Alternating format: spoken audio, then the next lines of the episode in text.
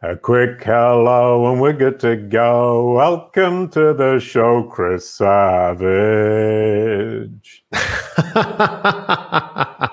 well, thank you. Thank you. What a welcome. Yeah, you said you were really good at feigning surprise. That was really good. And my, my big worry is that when Anton puts that sign up at the beginning, I can't see the name anymore. So I've got to memorize it just before I start saying Yeah, it's hard work. It's hard work. Chris Savage is a hard one. You know, you never see it coming. No, no, no, not common at all. In fact, talking of which, we're going to start with the brand SERP. I mean, I love starting with the brand SERPs. I look at my guests on um, on Google, and your your knowledge panel. I mean, if we put up that first screen, is astonishing. You are put alongside Rand Fishkin, who I know, which is fine, but Jeff Bezos, Richard Branson, wow, wow. I mean, yeah, that that's esteemed company, if I may say so. That's in New York City. Uh, so Chris Savage is obviously somebody Google has understood phenomenally well. I think you're probably in the right company because you're a bit of a a bit of an entrepreneur, aren't you? You could say that. You could say that. Yes. Um, I know. I, I never. I never thought I'd describe myself as an entrepreneur, but uh, I. Uh, I think after after 14 years of building a business and the, the, like the I just I love building company. Well, building companies, building this company. Um, I love sol- solving hard problems. I, I love waking up and actually not knowing what I'm going to do that day, which is like the freedom I think of, of building a company lets you do that. Oh, I love that. I love waking up and not knowing what I'm going to do that day. Brilliant stuff. Uh, one thing is that Google hasn't understood that you're an entrepreneur. It's obviously put you in this group, but you should really have a subtitle there. Chris Savage, entrepreneur, would be. You're right. It should better. say that. What the hell's wrong, Google? Why are Why are you acting like this? it hasn't understood because you haven't explained it properly. And underneath, you can actually claim your knowledge panel, um, which is something I would advise you do, which gives you some control. It doesn't actually give you control of your subtitle, but it does give you some control over your profiles and some other information about you. So, tip number one. The second screen, though, is I kind of thought, okay, that's New York City. Let's move to Tampa. Florida, which is mm-hmm. further down south. Yeah, that's right. You got correctly. your geography right for the U.S. which was the discussion just before we came on how bad my geography of the U.S. is. Uh, but underneath, you can see there's another Christopher Savage uh, who's in that area. So Google is actually saying, I'm not sure which one you mean. I think you probably mean this Chris Savage, but I'm not going to put a description because I need the space to propose this other Christopher Savage who is geographically potentially more interesting to the person or more it prob- probabilistically more the intention of the person. And if we move to the next one, as we move further away, we move to, if I remember rightly, that Leeds, which is where I was born.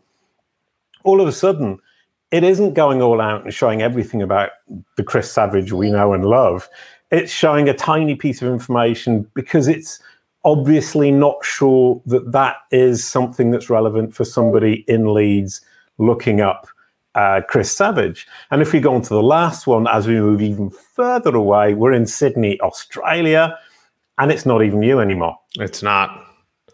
And that's an incredible. I mean, uh, we'll end on that. And it isn't saying, oh, you're not important and not famous or whatever it might be. It's simply saying that Google is being very geosensitive to a very common name. And it's saying actually in Australia, you aren't potentially or probabilistically the most important or the most probable, excuse me, not important, that's not true, uh, person that somebody might be looking for. There is an Australian, Australian Chris Savage that somebody is more probably looking for.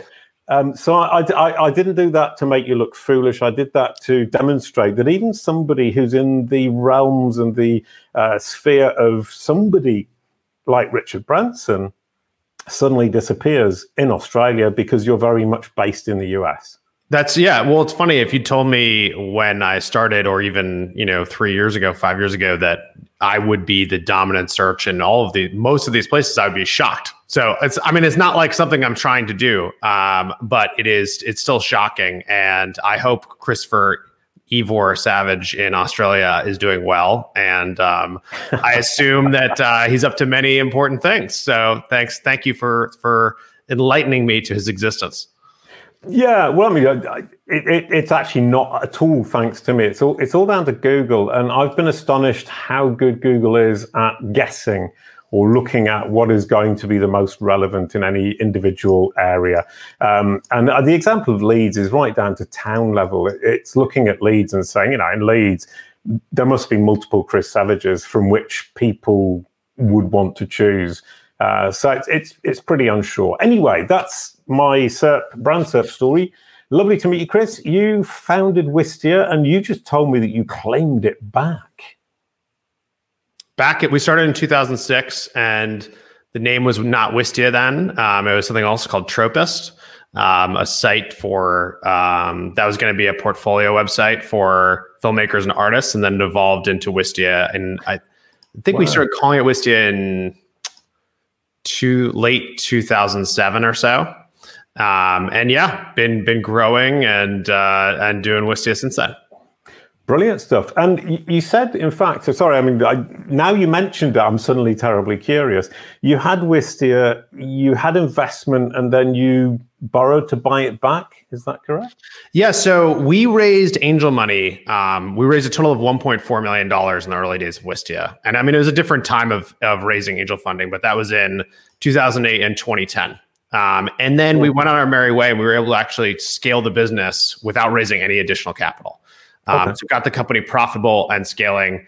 And then in 2017, we had the opportunity to sell the company, and we're close to selling it. But my co-founder and I, as we were, we realized that the reason we were even considering selling the company, um, even though we'd been doing really well, was because we weren't happy anymore, and oh. it wasn't fun to. Um, it wasn't as fun to run the business, and we had actually been running the business at a loss, trying to throw everything we had at growth, and it wasn't really working.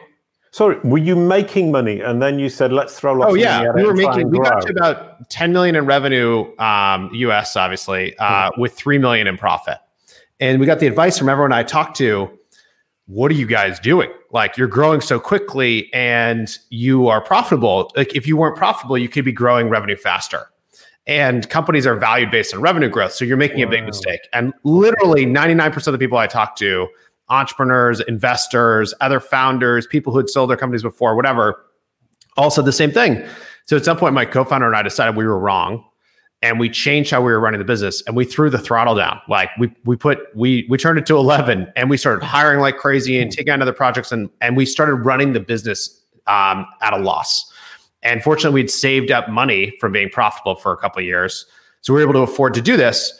But what happened is we started to go away from a lot of like long-term things we were doing and trusting our instincts to when you when you're losing and these are real numbers $200,000 in one month trying to grow if your plan doesn't work perfectly and the next month the revenue doesn't go up as much as you hope instead of losing another 200,000 you know you lose 250 or whatever it is oh, right. and the time to live starts changing and so it was in this moment where we've been doing that for 18 months or so and we had lost our ability to be as creative as we used to be, and we also lost that, ability- Doesn't that doesn't that make something like five or six million dollars of loss? Yeah. If I mean, if I calculate the two hundred thousand, that's exactly right. Yep. And, and moves over, you're looking at yeah, yeah. And so we were playing with this like this game of eating into the cash reserves, trying to decide how much time we had to live, mm. thinking that if we uncovered some massive revenue growth thing, we could we would raise money to scale it. But of course, we didn't uncover something the business continued on, except it wasn't as fun. And we actually had a lot of trouble doing many of the things before that just felt like the right things to do. Like when we were profitable, it was easy to do things just to go above and beyond and take care of the team or to take care of customers or be really friendly, unbelievably friendly and support and really generous. And all those things started to go away because it was like, well, if we don't do this, we're going to run out of money in six months instead of right. or eight months instead of six months. And it, it got very, very stressful. It was actually in that moment, we had three different companies try to acquire us. And my co-founder and I had always said no to all of those types of conversations in the past. But this time we decided to say, like, let's have these conversations. And we were sitting there with an offer to sell the business, talking about what would we do if we sold. And um, I, excuse me, sorry, I had a conversation exactly like this with my partner, and he said, "What would you do with a million yeah. euros. And my, I, I thought about it for quite a long time. I said, oh, I would buy myself a new truck. Okay. and he laughed, but just like you did. And and what it came down to, and what I learned that day is, I don't actually have ambition to spend lots of money. Mm-hmm. So there's no real point in getting that immense sum of money. And I, I mean, obviously, it would be lo- lovely to be rich. But uh, sorry, you can carry on with your story. No, yeah, but bas- basically, what we realized is if we sold the business, yeah, we'd have a lot of money. But what we loved doing was like growing the company when it was really creative and when it was really fun and when we could invest in brand and when we could do all these things that really brought us joy, but also seemed to work and we had lost our ability to do those things. And so we we literally said, okay, we would build a brand similar to the brand we built at Wistia. We knew the people we'd hire. We actually knew that there was other problems we wanted to, to solve in the video space. And so we are going through this whole exercise, realizing that like we sold the company in two years, we tried to rebuild Wistia. And when we had that click, it was like, well, that seems like almost cowardly to sell the business instead of fixing our own problems. Like we can fix these problems that we have. And wouldn't we prefer to fix the problems ourselves? Yes, that sounded really fun and that sounded really exciting. But that also meant saying no to an acquisition offer, which is obviously what our angels want. Like our angel people don't invest angel money hoping that you won't sell. They hope you're going to sell. Like that's the off ramp. And so um, when we realized we weren't going to sell, we decided we had to do something about it, and that led us to to raising debt. Which, sorry, which, then the question is, did you actually solve those problems once you decided not to sell? Well, yeah. So what we did is we we raised seventeen point three million dollars in debt and did a, a leveraged buyback. So it was like we sold the business for our investors and actually for employees as well, who we'd given options to, because we thought we are going to sell the business. We give them options. So they all got to get liquidity, and it allowed uh, Brendan and I, my co-founder, to take total control of the company because the share classes all changed and everyone ended up with the same share class as us. So even if you didn't sell, it was very clear like Chris and Brendan control everything. Um, and then it worked really well. So um, we went, we swung EBITDA the year we did the buyback. We realized midway through the year that we had this, we were going to make this change. And so we had negative EBITDA of about half a million that year. Right. And then the year after, we had positive EBITDA of six million. Um, but what also happened is, you know, we raised debt when we were not profitable. So the debt was really expensive. So we were able to refinance the debt. And then that led us to this path of like, oh, okay, this is working. Um, and we started to invest more in all those things we wanted to invest in. And that worked. Like revenue growth actually went up, even though we became very profitable. So it's very counterintuitive to the general advice and worked out really well for us. Um, and I think it's an example of just like sometimes people think that like you, to taking a big risk means taking a big financial risk, but sometimes you can't take the big risks unless the you know the financials are in a good spot. And that's something that that's a story that's not told as much. And it's, it's a part of the lesson for us in all of this. Well, I do like the, the fact that you're talking about actually keep hold of your baby, um, work on the, the, what you want to work on with your baby rather than kind of go for the big bucks immediately. I mean, Wistia, I, I don't know the company incredibly well. Obviously, video platform. Um, do, do you feel uh, immense attachment to it? Now, I mean, yeah, I think I, I think a, immense attachment to a lot of the ideas and things we've learned. Um, and you know, again, I've done this so much longer than I ever expected to do this. Right? Like, you know, we. It's funny to say no to the acquisition deal because we thought we were going to sell the company in six months when we started. That was the plan. Yeah. So I didn't think I was going to feel any attachment to it. And then over time, I learned mm-hmm. that being very long term focused and having fun along the way is part of the secret sauce to doing big things is yeah. just keeping at it right? So how do you people talk about like trying to find your passion um, or do something that you're passionate about. And what we discovered is like the way we were working is what we were really passionate about. And by doing that that allowed us to continue at some of these really hard big problems and allowed everything to compound. Obviously, kind of this is a completely rubbish question simply because there is no real answer. But do you think that the secret source you just mentioned, which is basically your passion and your love and the way that you built it and the way you work on it, if you had sold and somebody else had taken a control, would it then have died? Would it have died in me? No, would it have died as a company because it doesn't? Oh, I know. I don't sauce? think the company would have died. Um, I think I think that we, if anything, like continue to under monetize it. like, you okay. know, um, and that was like, I think what made it attractive as an acquisition target is like many of the things we've done are very generous. And so mm. people look at that and are like, well, we could make much more money with Wistia if it was in someone else's hands. So I don't think the company itself would die. And I, and I think that it depends obviously on like there's some acquisitions where companies flourish, right? Because like they suddenly have the umbrella and the freedom mm. um, to to grow in a better way. Usually, that has to mean like the DNA of the the acquirer and the acquiree are like incredibly tightly matched. I don't think that would have happened with us, um, but I think the company would have grown if we had sold it. Right. I mean, I, I can. I'm sorry. I'm actually really interested in this because I did a Boowa and Kwala was my blue dog and yellow koala cartoon, and we had five million visits a month for mm-hmm. a kids site in 2007 and one of the reasons it all kind of fell apart is my partner was looking at it my business partner was looking at it from that point of view saying we're under monetizing this mm-hmm. and i was saying i just want to keep doing what i'm doing and share it with as many people as possible and mm-hmm. he actually ended up taking it over and it's gone completely down the pan because the the fact that he wanted to over monetize it or to monetize it to its true value put yeah. people off do you think that would be a problem with wistia yeah, I think that would have been a problem. Yes, I, I think I think the you know there's I, yes I, I think that would have been a problem. I think which, I think brings me sorry to, to brand affinity. I mean, basically, what you're saying is that if the brand changes its personality, and I'm doing some inverted commas for anybody who's listening and not watching, uh, yeah. uh, if Wistia lost its personality, people, the clients, would jump ship.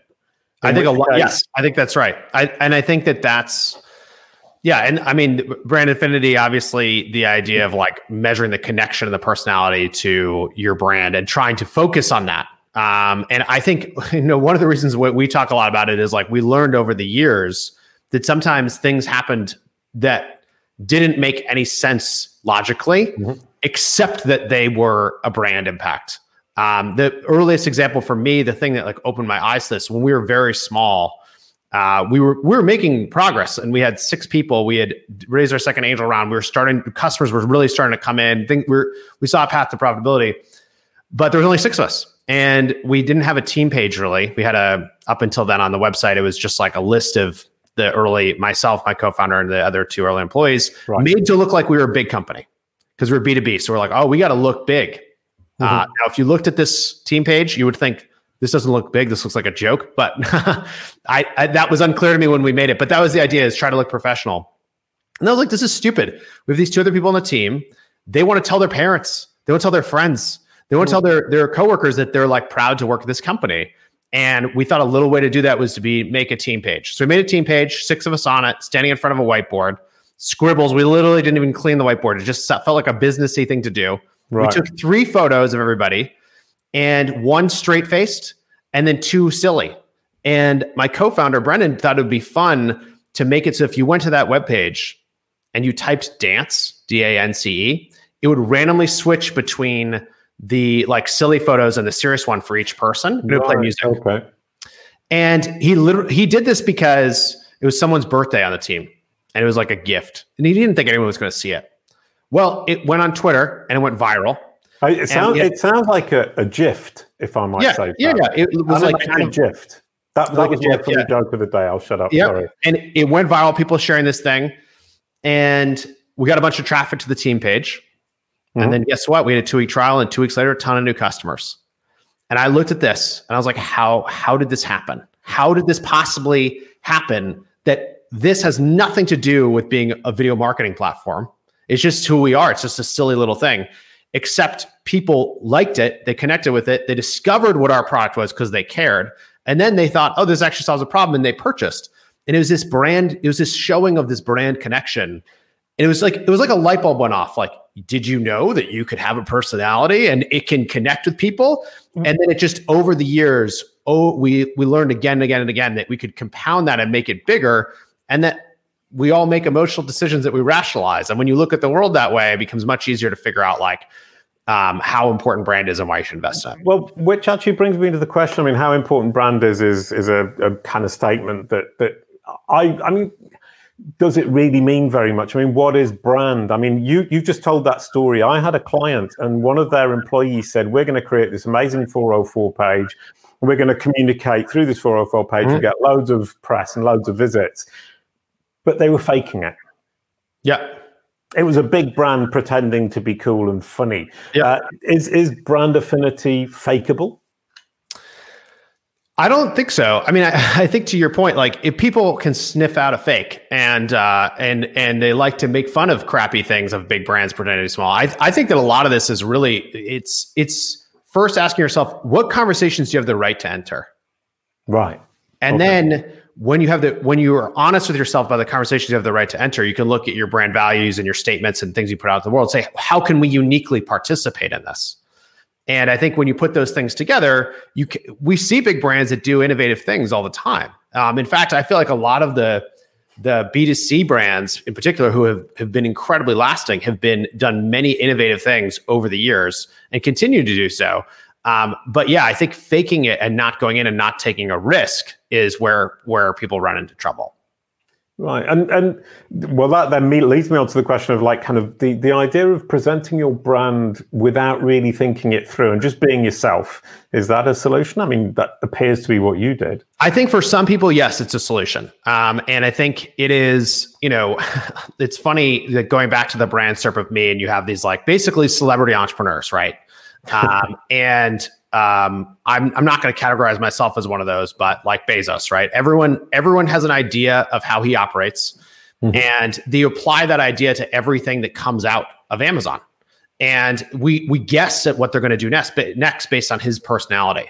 And I think we've we for a long time have had strong personalities in business that are kind of like celebrity entrepreneurs, mm-hmm. celebrity business leaders that everyone like Steve Jobs is the classic example. Now Tim Cook, the operator, oh, how is he going to change the pricing on me this time to blah blah blah blah blah, and like cut the costs. Everyone's looking at the gross margins, but they didn't care about that when Jobs was in charge. They just cared about how innovative the thing was. Right. Um, but I think that that has always been possible, and then now w- with the way we can connect so directly with each other, and there's no filter because you can just subscribe to someone's Twitter account or Instagram or right. or whatever.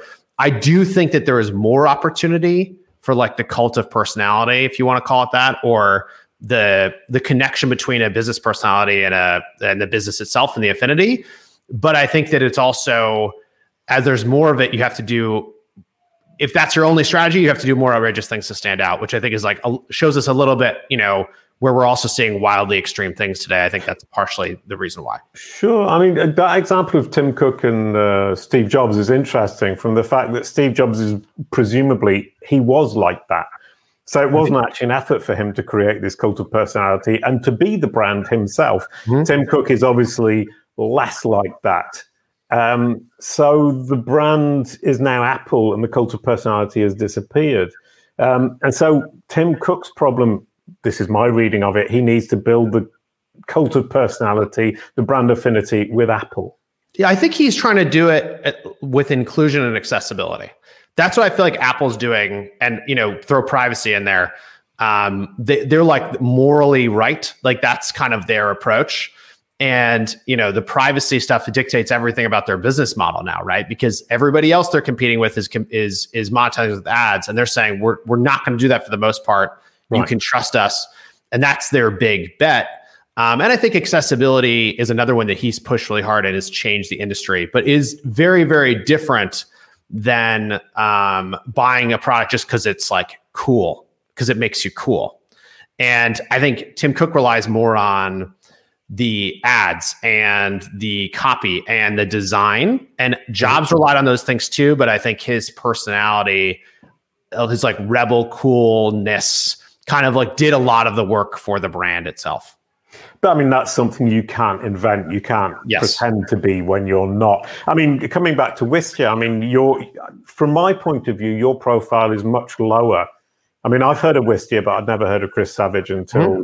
Somebody pointed out that you were actually the the creator, the founder of, of mm-hmm. Wistia you're taking a kind of backseat. And from what I understand, Brendan, your your partner, even more so. Mm-hmm. Uh, so it's Wistia that's the brand, and you, yes. you develop brand affinity with Wistia rather than with yourselves.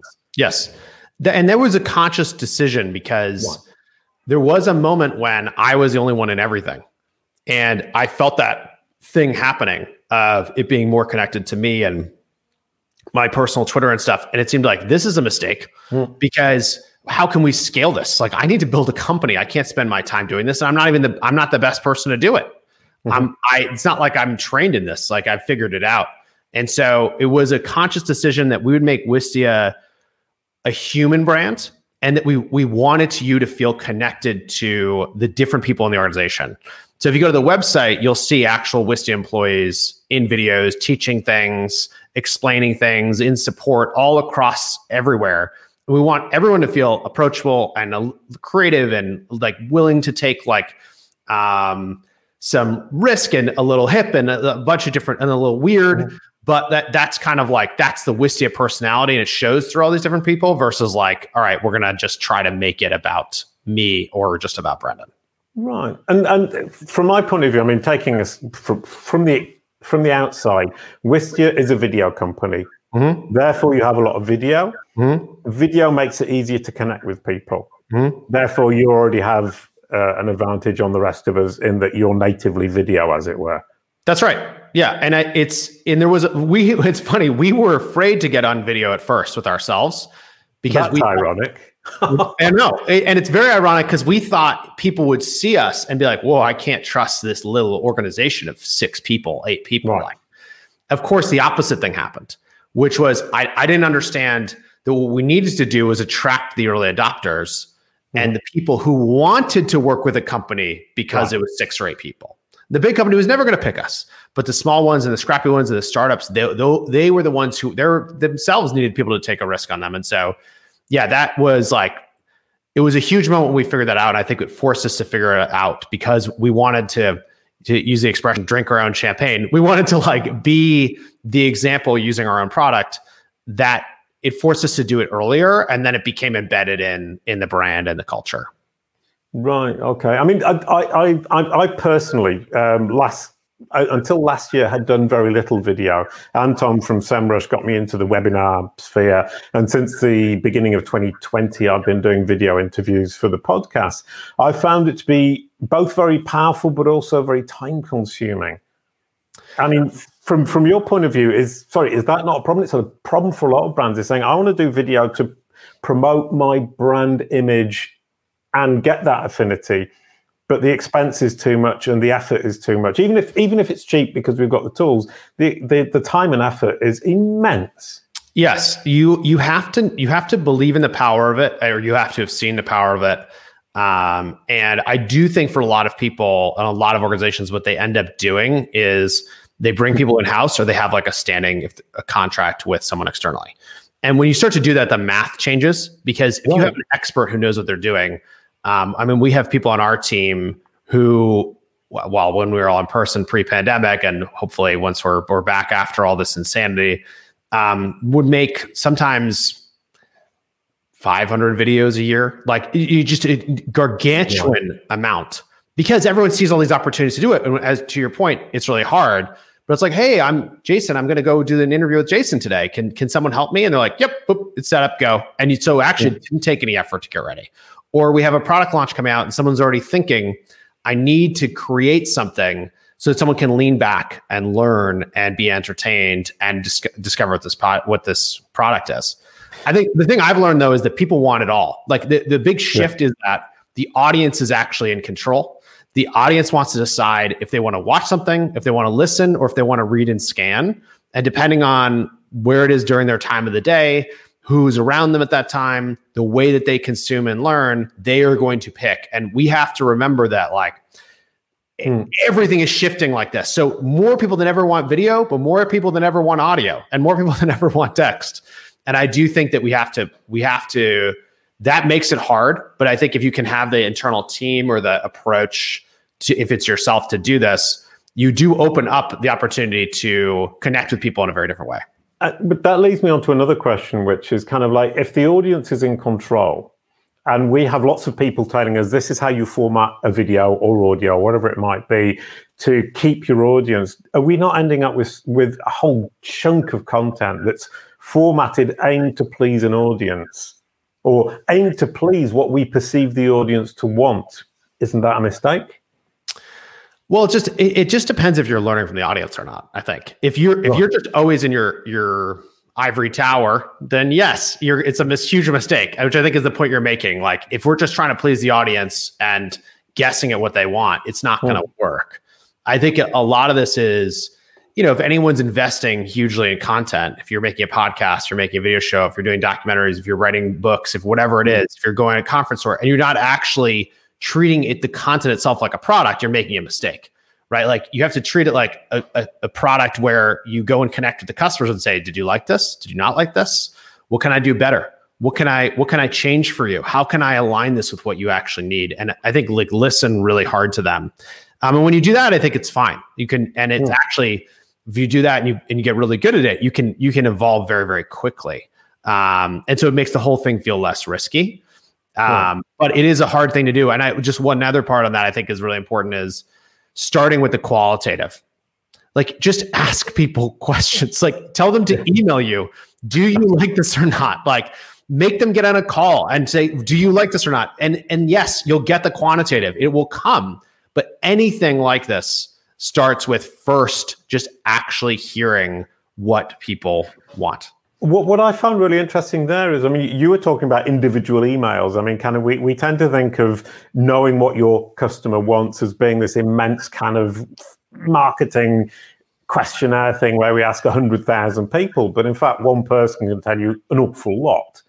Oh my gosh. I mean, you if you could see the number of mistakes I made where we were just doing the quantitative testing of things and, and ignored the qual like it's crazy. I mean we we did it, so many a b tests on our site trying to make the onboarding better blah blah blah. It's like oh it's not actually a statistical significance on this page. Like it's going to take two months to get us there whatever. And then someone had the idea they're like well, what if we just do live user testing? We'll get 10 people on the page. Like, okay do that. Guess what? The next day two days later we have an answer. And it almost mm. always aligned with the quantitative answer that took months to get. And I was like, this is insane. Why are we not using this in our toolkit? Like, we have to actually just ask people. And I think it's a simple thing that so many of us forget, especially when you think you're doing a good job. It's easy to get lost in that idea. Yeah. Oh, I made this thing and people like it, and actually not realize like what they want is changing or what they want is evolving you know well oh, another sorry another interesting point that takes that a little bit further is saying people don't necessarily uh, express what it is they truly want. We we we misrepresent what we want, and uh, I mean, my example would be that we did this site for kids, and I would get emails from parents saying, "I don't understand the na- navigation. I can't find this game or that game." Yeah, and you're saying, "But can your child find the game?" And the yeah. answer was, "Yeah, and you go, well, actually, we don't care if you can find it yep. or not because the child is the one who's looking for it. Um, yep. And so the, it's, it's not an exact replicate of what you're saying, but people will tend to express what they think they need or they want. And in fact, what they need or they want is actually done by acting. Is that a fair comment? Yeah, I think that's right. Oh, brilliant. Think, yeah, I think you nailed it. Boom. Oh, sorry. No, I, I was expecting a kind of longer reply.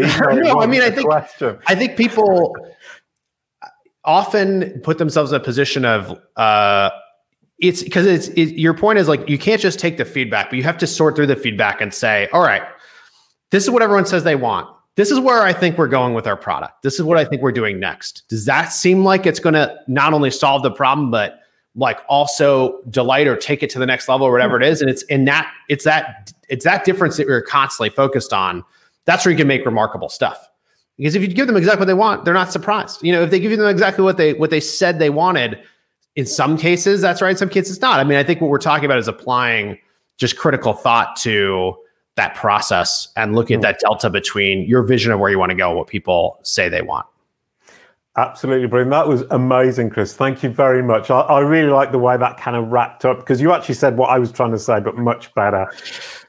Next week, we've got Adam Helway. I'm not quite sure how to say his name, and he'll probably punch me next week because it isn't Helway, it's Helway or Helwu.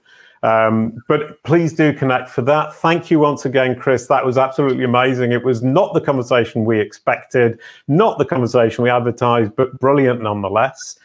A quick goodbye to end the show. Thank you, Chris. Thanks, Jason. Good to see you.